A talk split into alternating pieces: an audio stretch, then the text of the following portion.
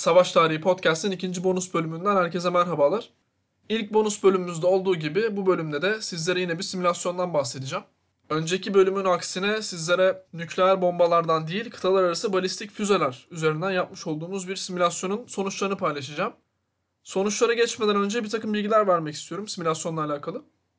Bir önceki bonus bölümle benzer bir simülasyon kullandık. Aynı kişi tarafından üretilmiş bir simülasyonu kullandık.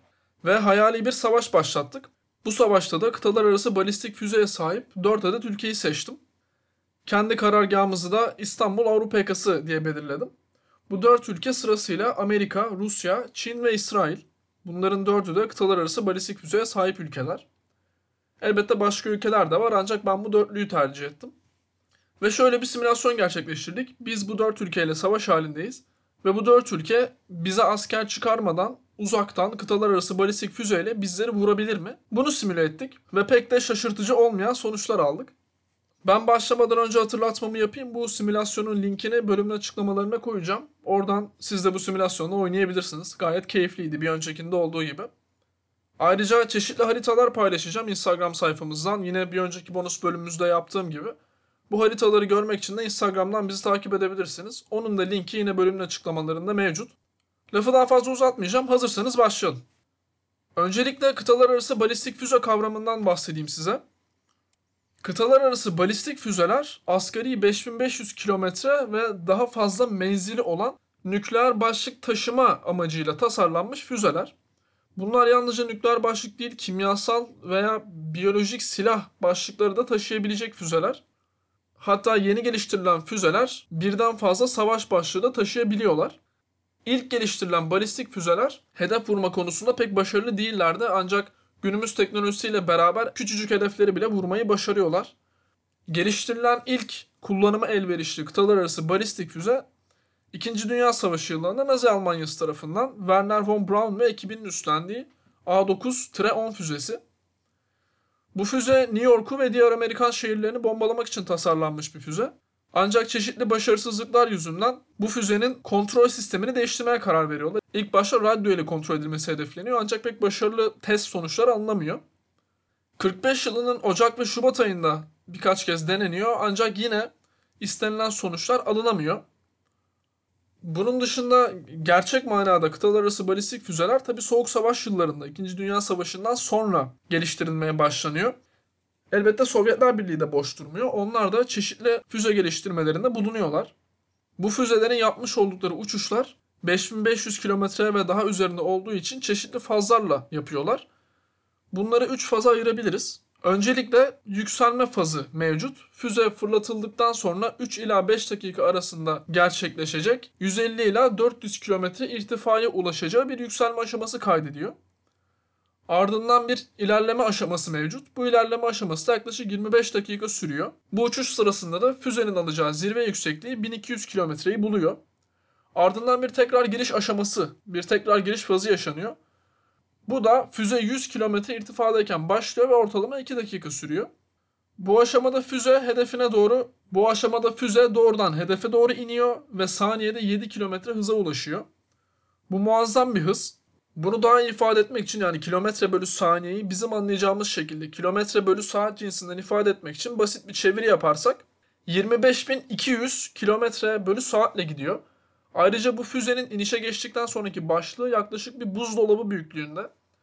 Yani bir buzdolabının saatte 25.200 kilometrelik bir hızla üstünüze geldiğini düşünün. Güncel hava savunma sistemlerinin kıtalar arası balistik füzeleri durdurmaları bu nedenle mümkün değil. O yüzden bunlar insanlık tarihinin gördüğü en etkili yıkım silahları şu anda. Seyrinden bahsettik. Çeşitli parametreler verdim size. Çeşitli yükseklikler verdim. Biraz da bunları açalım. Basitçe şöyle söyleyeyim. 1200 kilometrelik bir yükselti dediğim an atmosferin dışındayız aslında. Şimdi diyeceksiniz ki ya ben bir füze fırlatıyorum. Bu atmosferin dışına çıkıyor. Ve tekrar geri geliyor bir hedefi vuruyor. Bu nasıl oluyor? Bu şöyle oluyor. Füze atmosferin dışına kadar çok yüksek bir hızla ilerliyor. Bu da yaklaşık 4 kilometre saniye.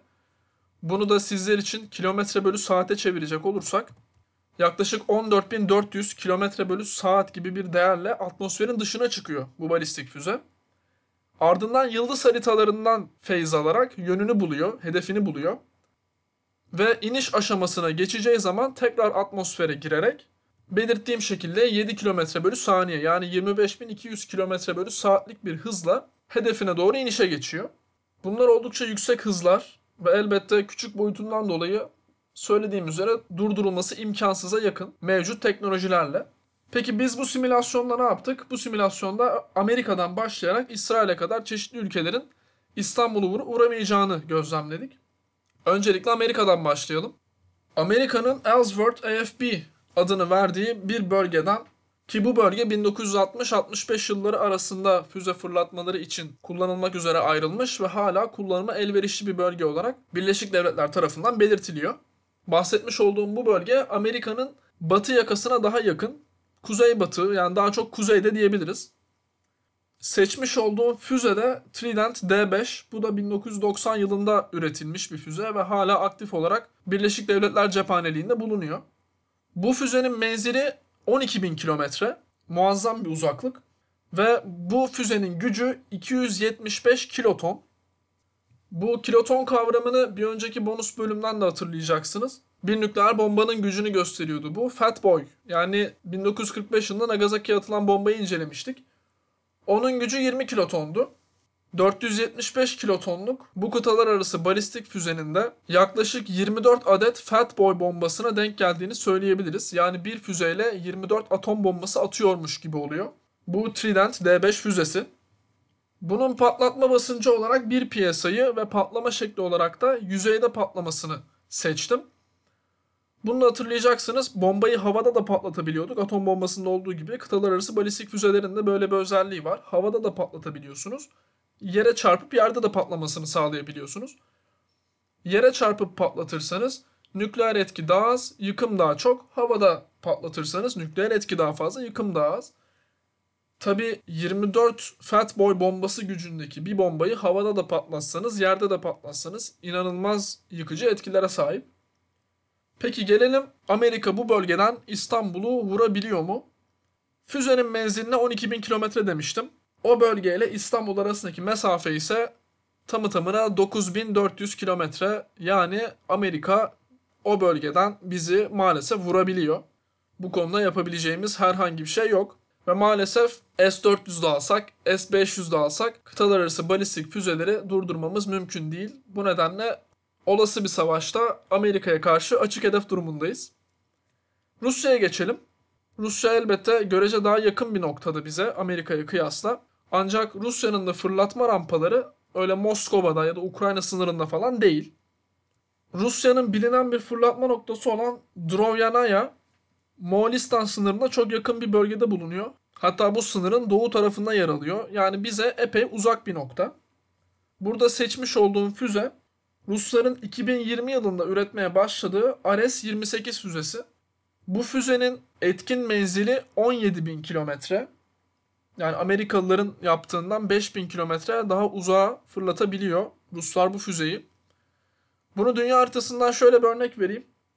Zaten Amerikalılar vurduğuna göre Ruslar da bizi vurabiliyordur. O yüzden vur, vuramadıklarını geçmeyeceğim. Ruslar bu füzeyle dünyanın her yerini vurabiliyorlar. 17 bin kilometrelik menzil bütün dünyayı vurmaya yetecek bir menzil. Peki gelelim bu füze patladığı zaman nasıl bir yıkım ortaya çıkacak? Bu füzenin gücü nedir? Bu füzenin gücü tamı tamına 800 kiloton.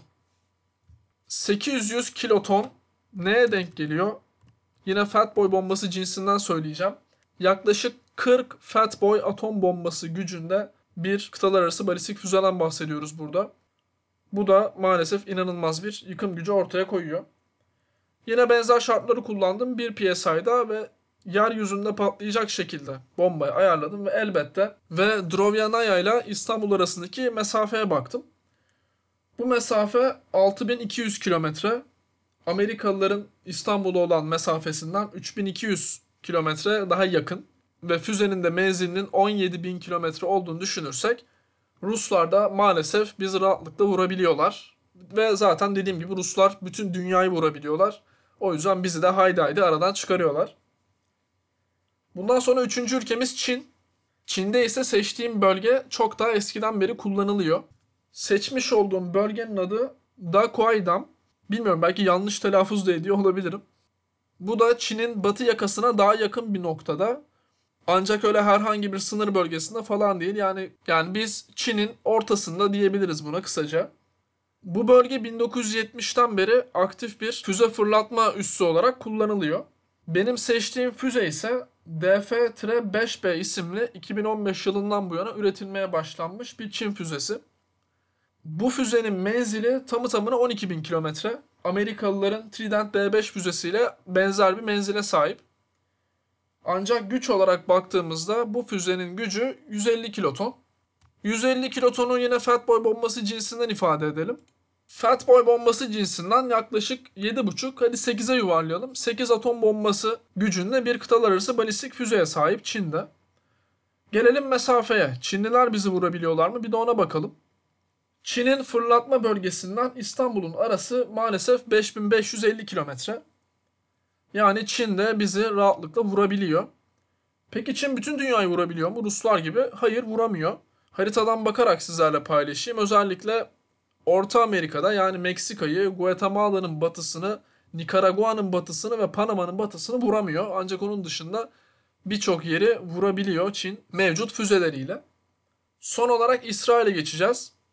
İsrail'in bilinen bir füze fırlatma lokasyonu olmadığı için ben kendim bir lokasyon seçtim. Lokasyon olarak da İsrail'in Arad kentini belirledim. Arad ülkenin güneydoğusunda yer alan küçük bir şehir, kasaba gibi bir şey. Sınır bölgelerine yakın. Orada bir fırlatma rampası, bir üs vesaire var mı bilmiyorum. Tamamen farazi bir seçim yaptım ve elimden geldiğince uzak bir nokta seçmeye çalıştım İstanbul'a. Seçtiğim füze de 2011 yılından bu yana İsraillerin geliştirdiği ve Jericho 3 adını verdikleri füze. Bu füzenin menzili ise 6500 kilometre. Amerika, Rusya ve Çin'e kıyasla bu füze oldukça düşük bir menzile sahip. Elbette 6500 kilometrede yine muazzam bir menzil ve dikey bir eksende baktığımız zaman yine birçok noktayı vurabiliyor. Ancak bunu açıklamadan önce bir de bu füzenin gücüne gelelim. Bu füzenin gücü Amerika'nın Trident D5'ine yakın 400 kiloton gibi bir güce sahip. Yine Fatboy cinsinden ifade edecek olursam bu da 20 tane Fatboy bombasına denk geliyor maalesef. Yani yine muazzam bir yıkım gücünden bahsediyoruz. Peki İstanbul'la bu Arad kenti arasındaki mesafe ne kadar? O mesafede maalesef 1240 kilometre yani İsrail İstanbul'u rahatlıkla vurabiliyor.